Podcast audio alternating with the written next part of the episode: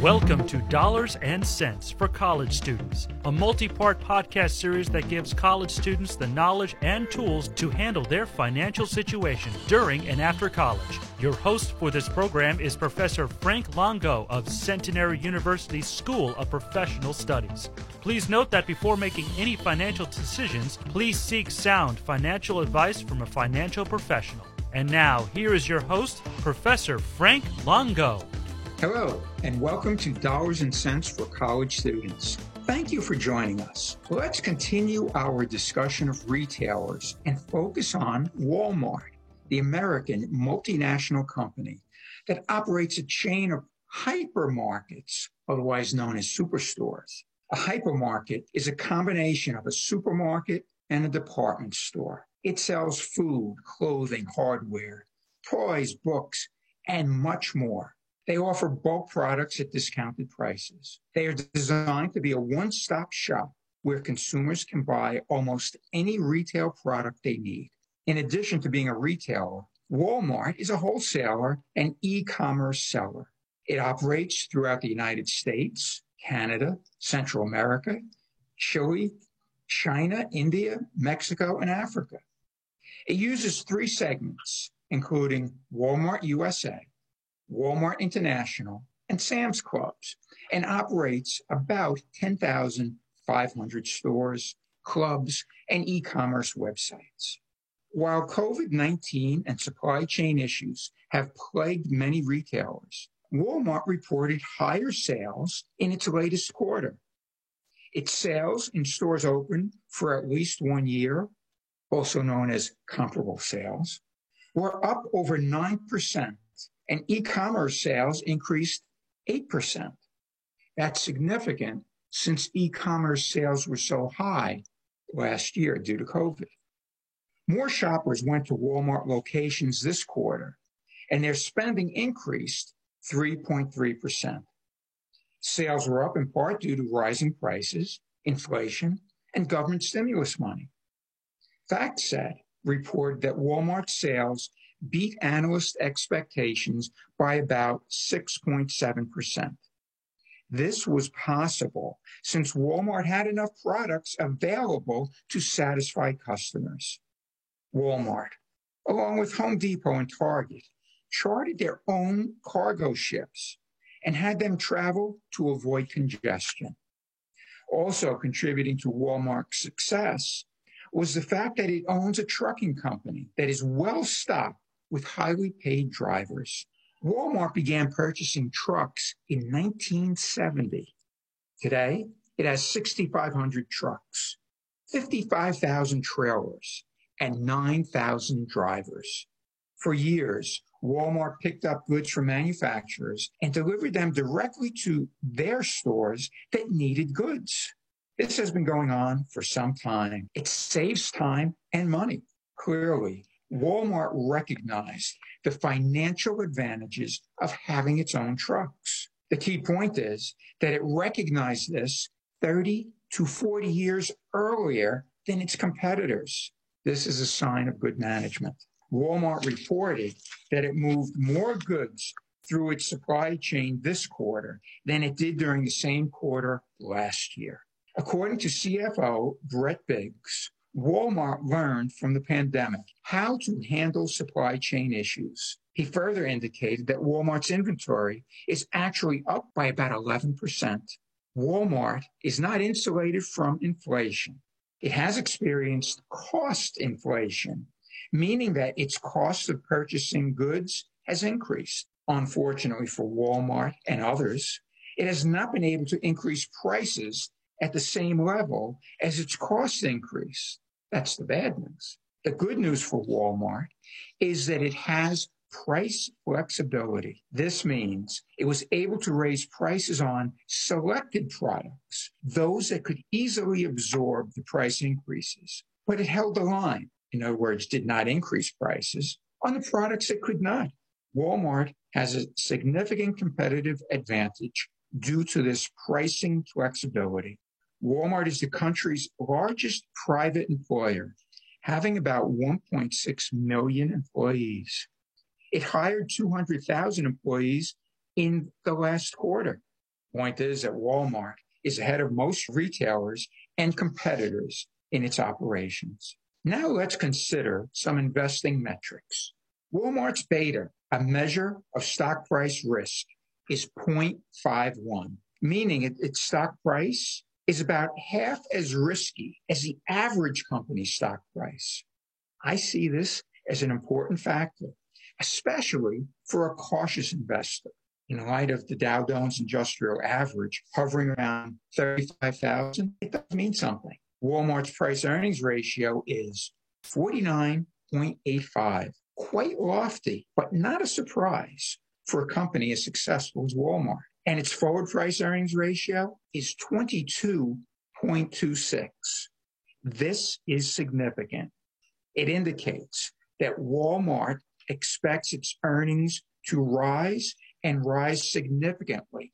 That's why the price earnings ratio goes down and the stock will become cheaper. Another important metric is Walmart's dividend. It has increased its dividend every year since 1974 when it first began to pay dividends. Its 10 year growth rate is 6%, and its yield stands at about 1.5%. The reason the yield is as low as it is is that the stock price has increased so much over the years. Walmart has the distinction of being labeled a dividend aristocrat. This is a company that has raised dividends every year for at least 25 years. This is an extraordinary financial achievement. Increasing dividends is an important metric in rising markets, and it is important to the cautious investor. Due to the uncertainty of changing markets, investors should look for investments that have a demonstrated history of weathering market turbulence. Dividend growers weather market storms better than average companies. They are considered high quality companies since, by definition, a company must have profits and cash in order to pay a dividend and increase its dividend. Markets have treated dividend growers favorably in both up and down markets. Another important point is the period of time 25 years that it takes to be classified as a dividend aristocrat. This is a remarkable sign of consistency and stability. When a company is able to pay its bills and expand and still have sufficient cash to increase its dividend, it is financially strong. Many people have a view of Walmart as an old, well established company that sells things. It is that, but it is also much more. Like Amazon, it is a technology and patent company. It is developing and using technology to better run its business, and it is securing patents on its technology. It is using cloud computing to enhance the customer experience by developing what it calls the intelligent store. It is working on self driving shopping carts and devices that can measure customer stress and happiness. It is using blockchain to track food safety. To do all this, it has established relationships with colleges who have become collaborators. It is using technology to reduce energy costs. Rather than just buying existing technology from others, it is developing its own and is funding innovative startups and entrepreneurs. It is funding their research with equity positions.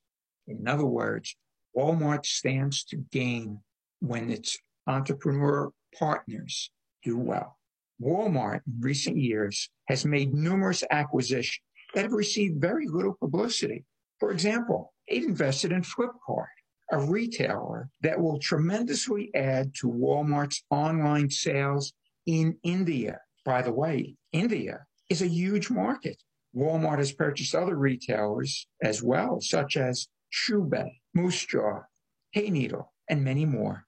It has investments outside of retail, such as Parcel, a logistics company, and Polymorph, an ad technology startup. Walmart, by the way, has an advertising business, which it is growing. As you can see, Walmart is diversifying. and It's doing it quietly. It has an investment in CareZone, a medication management software company.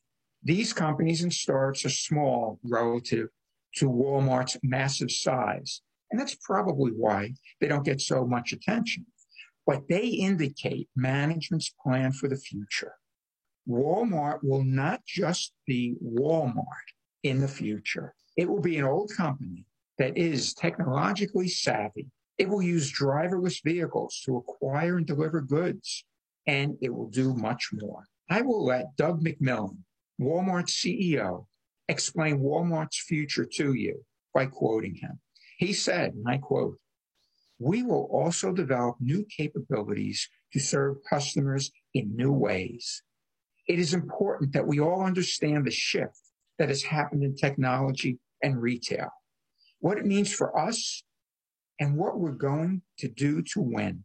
There's a lot of innovation and opportunity available to us. End of quote. Walmart also has the free cash flow from its established businesses to fund its entrepreneurial activities. It sounds odd to think of a company the age of Walmart and is established as Walmart, to think of it as being entrepreneurial, but it is. And that is a key factor for investments and for investors. An important part of investing is to examine a co- company's past to help predict its future. Walmart has a good past. Equally important, however, are its plans for the future. Walmart is not resting on its past successes and has plans for the future that are very interesting and may be profitable. This looks like a company worth considering. It is a reasonable long term investment that is best purchased on down market days. This concludes our show for today. Until the next time, stay calm, thoughtful, and purposeful. You have been listening to Dollars and Cents for College Students with host Frank Longo. The opinions on this series are those of the host. Before making any financial decisions, be sure to consult with a financial professional such as a certified financial planner. For more information, visit cfp.net.